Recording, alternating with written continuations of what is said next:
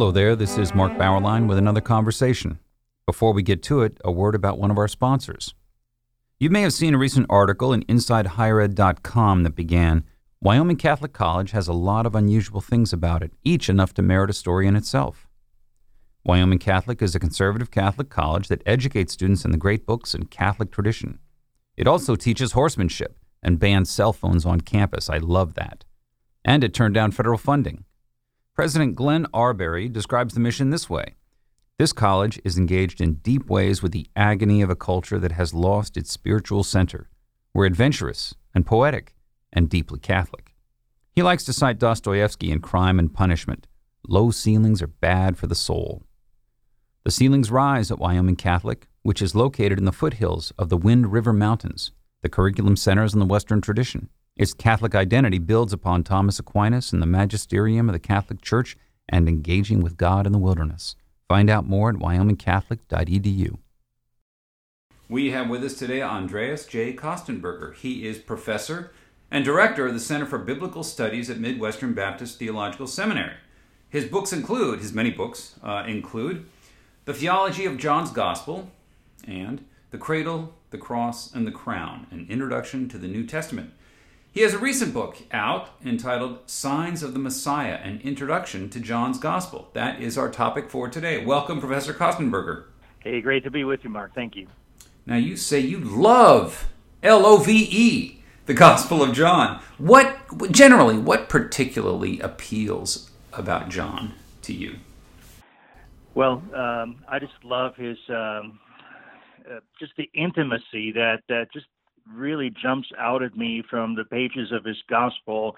You know, the intimacy with which he knew Jesus. Uh, I I think he's the person who's closest to Jesus during his uh, uh, three years of public ministry, and so he was in a unique position, uh, you know, kind of like a chief of staff of an American president, or you know, a close confidant uh, to to tell us uh, who Jesus truly was. So I just love his his theological profundity, his spiritual depth, and, and I just couldn't think of a better gospel, uh, both for a new Christian or even for for somebody who just is really interested in and just getting to know Jesus uh, more deeply. Yeah, yeah. You begin by talking about signs, right? I mean, it's mm-hmm. right there in your yep. title. Uh, why why are signs so important? I mean, what, what does it suggest that, of, of understanding reality in a certain way when when signs of something else become so important? Yeah, it's really fascinating. You know, I've thought a lot about that, and, and I think what got me onto the signs is simply uh, John's statement of his own purpose. Uh, at the end of his gospel, uh, he, he, he tells us, he writes, Now Jesus did many other signs in the presence of the disciples, which are not written in this book, but these are written so that you may believe that Jesus is the Christ, the Messiah, the Son of God, and that by believing you may have life in his name. So, you know, there it is. He tells us himself in his purpose statement that that the gospel very uh, deliberately uh, and you know selectively uh, features certain signs of Jesus that were written for the purpose of of instilling faith in the readers, both the original uh, you know recipients of those uh, signs of Jesus, and then also anyone who reads the gospel. So they're not an end in itself. You know, they're means to the end of of of, um, of revealing uh, both God and then also Jesus as as the Messiah to those who see those signs.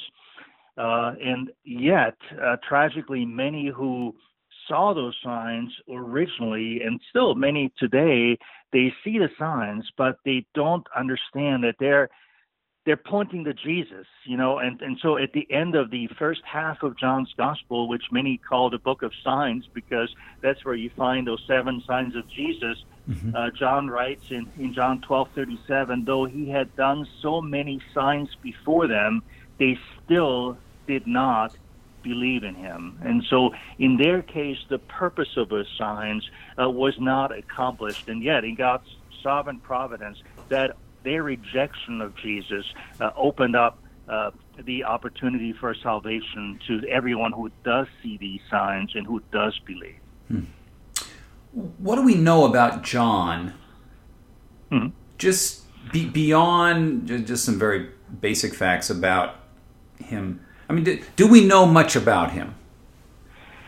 we know a great deal about him, you know, and I, I spent in, in the first uh, chapter of the book, I, I spent a, a significant amount of time talking about him because, you know, as as probably many who are listening, uh, you know, may or may not realize, many critical scholars today uh, don't believe that the Apostle John, you know, the son of Zebedee, who's who's listed as one of the twelve uh, apostles in, in those apostolic lists in, in the Gospels and Acts, many don't believe that he wrote the Gospel. But but I think that's a serious mistake because uh, both the internal evidence, right in the Gospel itself, and then also the early church, the external evidence, I think strongly suggests that that it was in fact the Apostle John who wrote the Gospel. And so I, I talked about the fact, fascinating, that uh, he's uh, usually featured alongside Peter in John's gospel. He's there at the you know at the table in the upper room right alongside Peter. Uh, he's there in the high priest's courtyard in chapter 18. Again, he allows Peter to enter. He's there at the empty tomb alongside Peter. Uh, and then again he's there at the resurrection appearance in the in the last chapter. And so when you look at the other gospels and even the book of Acts, who is it historically who was consistently paired with Peter uh, in ministry? You know, and again and again the answer is it was in fact John uh, the apostle.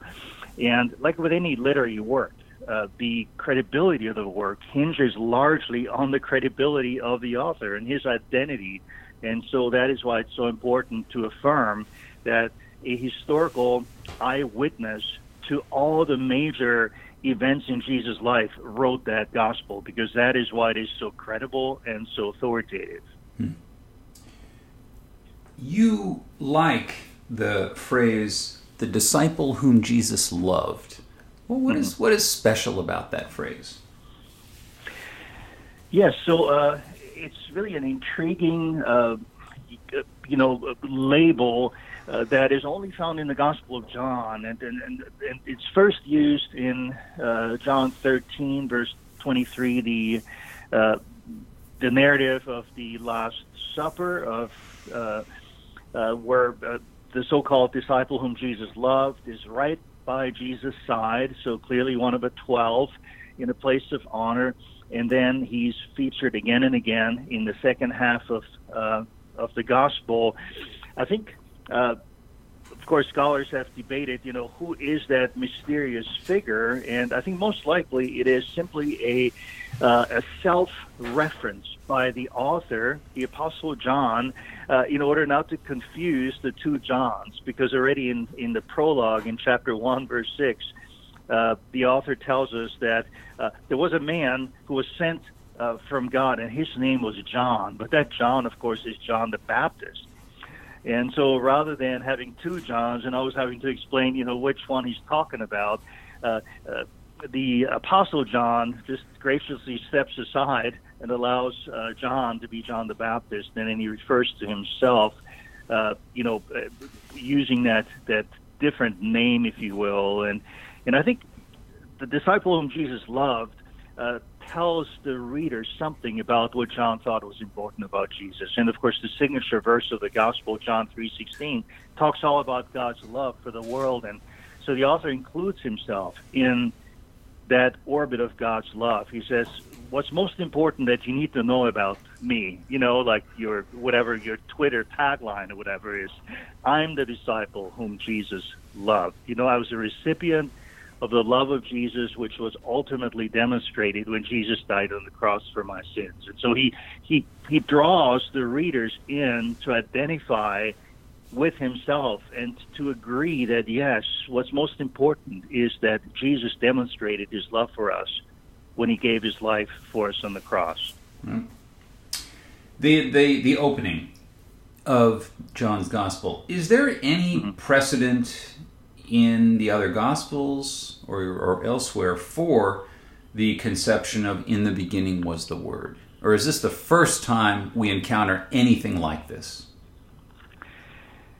Yes, I think clearly uh, in many ways, that opening is is unique, and uh, uh, it it links Jesus with creation because mm-hmm. it alludes to uh, you know Genesis one one. In the beginning, God created the heavens and the earth, and so it immediately signals that now in Jesus something ha- has happened that is on the same level of you know momentous significance as creation itself. It's basically Jesus came to to bring a new creation. He's the agent through whom original creation uh, came into being. Uh, and just like now, uh, his uh, his coming, the Word became flesh. It became a human being.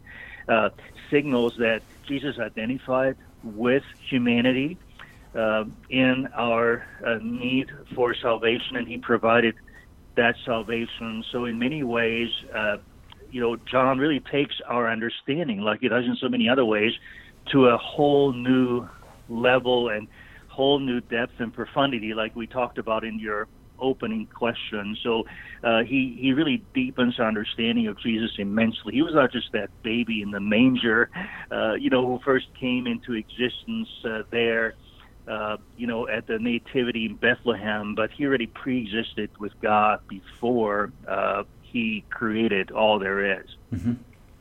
You, you say, however, that the, the real center of the introduction isn't really the incarnation, but what you refer to as the children of God.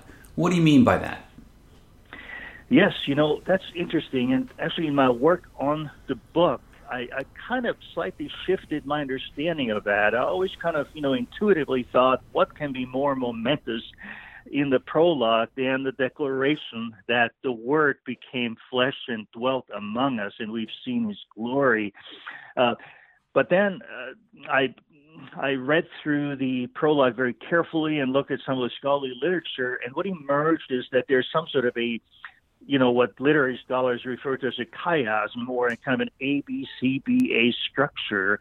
Um, it, the uh, the gospel be, uh, the the prologue begins and ends with an affirmation that Jesus is God.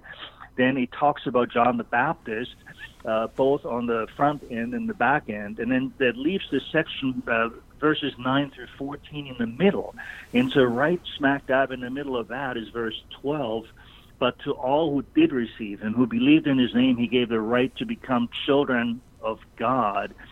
And so it occurred to me that really what's most central is our need for salvation. And so, really, existentially, what resonates most profoundly is that those of us who believe in Jesus, who receive the free gift of salvation that God offers in Him, uh, is given the right to become God's child. And so, what could be more powerful. Of course, in the Old Testament, God's chosen people were the people of Israel.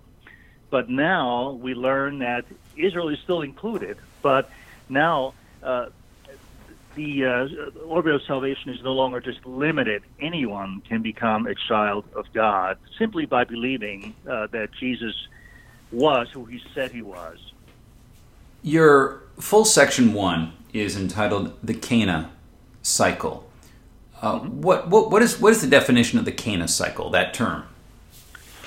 Yeah, so we see that John was uh, a great storyteller who arranged his material very carefully. Remember, we talked about the purpose statement, where John says he, he selected certain signs and not others uh, for inclusion in his gospel. And so it's quite apparent that that the first uh, unit uh, in, in, early in the gospel, chapters two through four, are bracketed on the front end and the back end by uh, what uh, scholars call an inclusion, an inclusio, uh, both in chapter two and then again at the end of chapter four, where it refers to Jesus did his first sign at Cana, and then Jesus Jesus did his second sign in Cana. And so this is John's way of saying that, well, in the early stages of Jesus' ministry, uh, he already performed uh, signs that that were in some ways maybe a little bit less conspicuous. He performs the the first sign. He turns water into wine at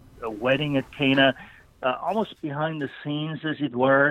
But still, already he revealed his glory uh, to his followers through those signs. And And we see here that John supplements the other Gospels because uh, none of them actually even mentions Cana, which was really in many ways a kind of a small, insignificant little village up in the Galilean north. But it became very significant uh, uh, by Jesus performing, uh, you know, those two signs, those two uh, miracles there. Now, you note also that there are a couple of important things in the other gospels that are missing in John, for example, mm-hmm. the, the virgin birth and the Sermon on the Mount. What's the significance of that? Yeah, so I think we see that John uh, wrote about a generation after the other gospels had already been written. So uh, quite clearly, uh, he he himself knew those other gospels, and he presupposed, and we have certain you know indirect clues in, in his gospel, he presupposed that his readers knew either one or several of the written gospels, or at least the gospel story. And so rather than, you know, reinventing the wheel, as it were, he, he presupposes a basic knowledge of the gospel story and then includes events that are not already included. I think mm-hmm. probably the most striking of that is the raising of Lazarus, which is probably yeah. the greatest miracle Jesus ever performed, but uh, almost inexplicably, it's not found in the other Gospels. And so this is a great example how John, as an eyewitness, was able to draw on his recollection and you know also his his experience uh, to to include events that the other Gospels, for whatever reason, uh, chose not to include. Let's pause for a moment for what I believe is one of the best schools of higher learning in the country, the University of Dallas, the premier Catholic liberal arts university in Texas. With campuses in Irving, Texas, and Rome, Italy, UD offers a rigorous and exciting core curriculum that sets it apart an education rooted in the great works of Catholic and Western tradition, an education that ennobles and enables students in their pursuit of wisdom, truth, and virtue. Fidelity to man requires fidelity to the truth, which alone is the guarantee of freedom and of the possibility of integral human development. Those are the words of Pope Benedict, quoted at the University of Dallas, and guiding educators in all the departments of the university. Undergraduate, graduate, and certificate programs are available. Start your college odyssey at the University of Dallas today. Go to udallas.edu to learn more. The seven messianic signs that you single out are the, the, the wedding, the clearing of the temple, healing the centurion's son, healing the lame man, feeding the 5,000, healing the blind man, and, as you said, Lazarus. What stands mm-hmm. out to you most in the second one? We'll move to that one the clearing out of the temple. Yes, you know, I've I've done a lot of thinking, especially about that second one. It's really the only of those seven signs that is not narrowly miraculous as such. You know, uh, the, the, way the, the Gospels, uh, the other Gospels would, would define miracle as a powerful, you know, sign of Jesus where he, uh, you know, healed the sick or, or even raised the dead. It's mm-hmm. basically mm-hmm. a prophetic style uh, act of Jesus that uh, signifies divine judgment. In this case, uh, Jesus, you might say, destroyed the temple. You know, he overthrew the uh, the tables of the money changers and he scattered the doves and so forth. So he kind of destroyed the temple. Uh, to signify that the temple itself would be destroyed, uh, which is a sign of divine judgment uh, on Israel because the temple was it, their uh, central sanctuary. And of course, we know that happened historically in 70 AD. And so I believe, though, that John wrote after that event. So he knew that the temple literally uh, had already been destroyed. So at one level, Jesus' prediction had already been fulfilled uh, in that regard because Jesus made that prediction 40 years before it actually happened in around, you know, 30 or 33 AD. Uh, but then that's not enough. John explains that it was in fact Jesus who was that temple, you know, in a spiritual sense, so that the sign really pointed to the destruction of Jesus' body, you know, the spiritual temple, and to his resurrection after three days. So it is it's just a fascinating layer where you have the sign itself, the temple cleansing, as it's commonly called, and then you have to ask, what does that sign point to? And I think in this case, it points to the crucifixion and the resurrection uh, after three days. You turn to two characters, Nicodemus and the Samaritan woman. What roles do they play in John's gospel? Yes, so I think John deliberately juxtaposes those two accounts because Nicodemus and the Samaritan woman in chapters 3 and 4 are contrasting characters. And so what John does is throughout the Gospels, he has those representative figures. And, and in each case, they represent either faith in Jesus or lack thereof. And so you see that in many ways, Nicodemus becomes this character who represents a failure to understand the significance of Jesus' signs, especially in Jerusalem, because uh, most people start you know, reading the Nicodemus narrative in chapter 3, verse 1. But in the book, I'm arguing it's actually better to start in at the end of the previous chapter, in chapter 2, verse 23, which talks about the fact that uh, Jesus performed many signs in Jerusalem, but, but people didn't really understand. And so Jesus didn't entrust himself to them. And then seamlessly, uh, Nicodemus is, is brought into the narrative as, as somebody who, who basically epitomizes that failure to understand the true significance. And so he tells Jesus, you know, like, you must be a man who came from God because nobody could do those signs you know, unless God were with them.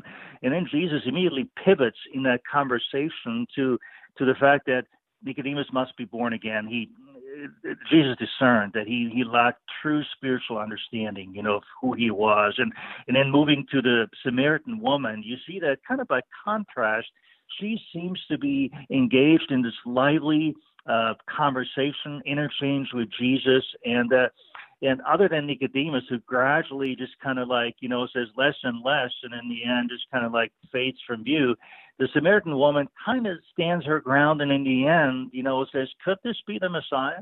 You know, and then she brings uh, the other people from her village to Jesus, almost like some sort of a an evangelist, if you will, uh, for Jesus. And then they come to Jesus and say, "Hey, it's no longer because of what the woman told us, because now we've seen for ourselves, and we believe that you're truly the Savior of the world." So uh, Nicodemus represents, you know, the the teacher of Israel, ironically, uh, represents unbelief in Jesus' messianic signs, while that Samaritan woman represents uh, a growing understanding of who Jesus truly is, the Messiah. And so uh, she serves as a representative character. And, and John wants his readers, you know, you and me and anyone who reads the gospel to, to come to the same conclusion as that the Samaritans do, that, that Jesus is the Messiah and the Savior of the world. Let's turn to the healing of the lame man. What are the details that you would highlight in that story? Yes, so uh, this is the first miracle in the so called festival cycle, which uh, uh, uh spans from chapter 5 through chapter 10, that second unit. And uh, incidentally, both the Cana cycle and the festival cycle include uh, three uh, signs each. Uh, so again, you see how carefully John constructed uh, his gospel with the signs as the primary building block, and then the seventh sign is is the raising of Lazarus, which is kind of in a section that that is unique uh, in and of itself. But the the healing of the man in chapter five who had been unable to walk for 38 years, and there's often some significance to the numbers. I mean, that's a long time for someone to not have been able to walk, and it, it makes it an even greater miracle, uh, a greater messianic sign that Jesus was able to restore that man's ability to walk. Uh, but as a representative character, what you see here is that even though that man was the recipient of a remarkable, uh, you know, sign of Jesus in his ability uh, to be able to walk, he didn't really it didn't lead to understanding on his part of who Jesus truly was. We see in the remaining narrative that he he, he reports Jesus to the authorities. Uh, you know, he's, he's very uh, indifferent to Jesus's spiritual uh, claims. And so this would be almost like some sort of a foil for John's message that it is possible for someone, you know, to uh, like in the in the in the, the next sign, the, the 5,000 who ate the loaves of bread and, and ate the fish, and yet, you know, they did not, it did not lead to true spiritual understanding of who Jesus was. And then we see that just like with Nicodemus and the Samaritan woman, that uh, lame man is contrasted with the blind man in the, the third and and final sign in the festival cycle, uh, and and that man who had been uh, born blind he does end up worshiping Jesus. And so, you know, the listeners may want to read chapters five and nine, the lame man and the blind man, and see how they're they're similar in many ways. You know, both healings took place on the Sabbath and so forth. But but the key difference that illustrates John's entire message on the signs is that the lame man didn't understand uh, who Jesus was, and the blind man did. You bring up, or John brings up, a, a, remarkable point. How in the world could, quote, unbelief linger in Jesus' own household? Yes, in, in chapter 7, uh, I think uh, you, it comes on the heels of the end of chapter 6, where, uh, you know, Jesus talks about being the bread of life. And then he says, when many of even his disciples heard it, you know, they said, this is a hard teaching you know, who can understand it? And they they stopped following Jesus. They turned back, no longer walked with him, and and and, and that shows how this is kind of a watershed moment in the gospel that that even many of Jesus's closer followers uh, uh, turned away, and, and really only the 12 are left. And so then uh, chapter 7 opens, the second half of that uh, book of signs, and in there you see Jesus in his own household with his own uh, brothers. And, uh, and even they clearly don't believe. They they tell him just you going up to to Judea that that everyone may see the signs you're doing and and uh, you know don't don't don't uh, keep it a secret that you're the Messiah if you really are. And so I think uh, John shows that unbelief is very widespread and that there's only this small believing remnant, you know, that that that stays with Jesus. And then uh, in the second half of the book, you see that it is those, uh, you know, 12 disciples whom Jesus trains, whom he prepares uh, for their mission to to preach the gospel to the ends of the earth. Next, the healing of the blind man, the man born blind. Yep. Well, what counts the most there? Would you say? Yeah, so what fascinates me most about that that it's it's almost like a a parable the way Jesus uh, tells that story because at the end of of chapter nine, you know, after you have that that lengthy narrative of of the healing of a man born blind, which is really in and of itself just an incredible uh, miracle when you think about it. But but at the end, uh, you have this vignette where the uh, the the Pharisees uh, come to Jesus and say, "Are we blind?" You know, and Jesus said, says to them, "Well, if you're blind, you would have no guilt, but now that you say we see, your guilt remains." So it's almost like uh, what John is is using that healing, that messianic sign force, to illustrate that that people who persist in their unbelief toward Jesus, they are spiritually blind, just like the man was literally blind. Uh, but he's showing that literal uh, blindness can be cured, right? Like in, in, in the case of, of that man born blind whom Jesus opened uh, his eyes, but, but spiritual blindness, like in the case of the Jewish authorities who rejected Jesus, there's really no cure for that. Uh, and so, even though John does not feature any literal parables, unlike the other three Gospels, uh, he uses this uh, account of the um, healing of the blind man as, as some sort of a, uh, a real life uh, parable, if you will, that illustrates uh, the perils of spiritual blindness. You, you devote many, many pages to the raising of Lazarus from the dead. Is this the ultimate miracle? Is, is this the is this the greatest, at least in terms of signs, mm-hmm. the greatest proof, the strongest evidence? Absolutely. I, I think uh, John saves the best for last, as it were, and you know you see that uh, it's kind of fascinating. People have tried to find some sort of common denominator in those seven signs, but I don't really think there is one, other than they're all pointing to Jesus in in various ways. You know, I mean, there's they're very uh, diverse. The you know turning water into wine, or clearing the temple, healings, and you know feeding of the multitudes. Uh, but then here you have really the only raising, you know, of a man back to life who'd been dead for four days. And so, as the only raising, it kind of pre, you know, anticipates the resurrection of Jesus himself.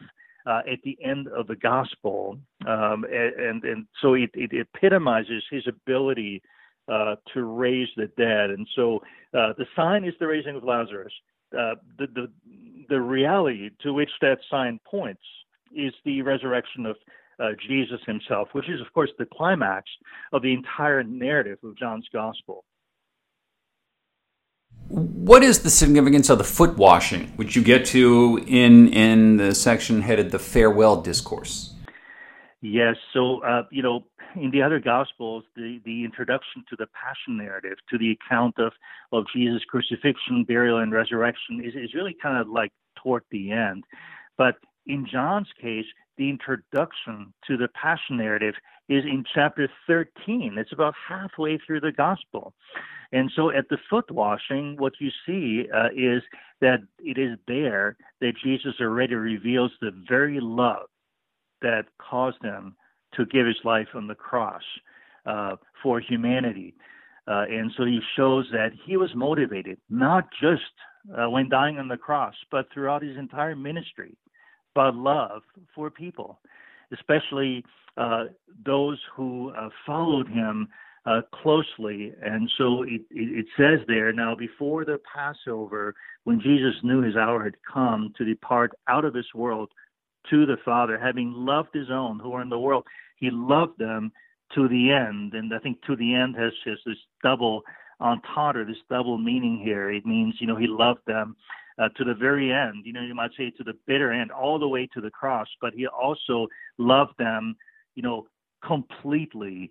Um, you know, as uh, you know, perfectly uh, with with uh, the uh, the very love that John three sixteen says. You know, God so loved the world that He gave His one and only Son. When all is concluded, Andreas, what will be the quote messianic community? So uh, we see in chapter 13, uh, you know, as you alluded to, that that you have a different group of people uh, than in the prologue uh, who are called Jesus's own. I just quoted, uh, you know, John 13 verse 1, where it says that Jesus loved his own who are in the world. Now, in in the prologue, it says that uh, the word, you know, Jesus came to that which was his own, uh, but his own, his own people did not receive him. So there are, you know, the Jewish people representative by the authorities. You know, there were individual Jews who believed, but the, the authorities representing the nation of Israel rejected Jesus at his first coming as the Messiah. And so uh, God's chosen people, Israel, uh, rejected their Messiah. Jesus came to offer the kingdom to them. He, he, he came to demonstrate his love. They had the promises, like Paul wrote, uh, you know, in Romans, uh, that God would send the Messiah, but tragically they failed to recognize that Jesus was that Messiah. And so Jesus then uh, starts out with this messianic remnant. They were still all Jews, right? The 12, but they were now uh, people who had placed their faith in Jesus as the Messiah. And so I would refer to them as Jesus' new messianic community. They were the representatives of the church. They were the recipients of the Great Commission to make disciples of all nations, including but not limited to the Jewish people. And so they were the ones, you know, to whom the commissioning was given at the end of the gospel. As the Father sent me, Jesus said, so I am sending you. The book is Signs of the Messiah, an introduction to John's Gospel. Professor Köstenberger, thank you for joining us. You're uh, so welcome, Mark. Thank you very much. Andre. And thank you for listening to our conversation, which has been supported by Wyoming Catholic College, which combines great books, the Catholic tradition, and the great outdoors of the American West into an extraordinary education. Go to wyomingcatholic.edu or contact the admissions office at 877 332 2930.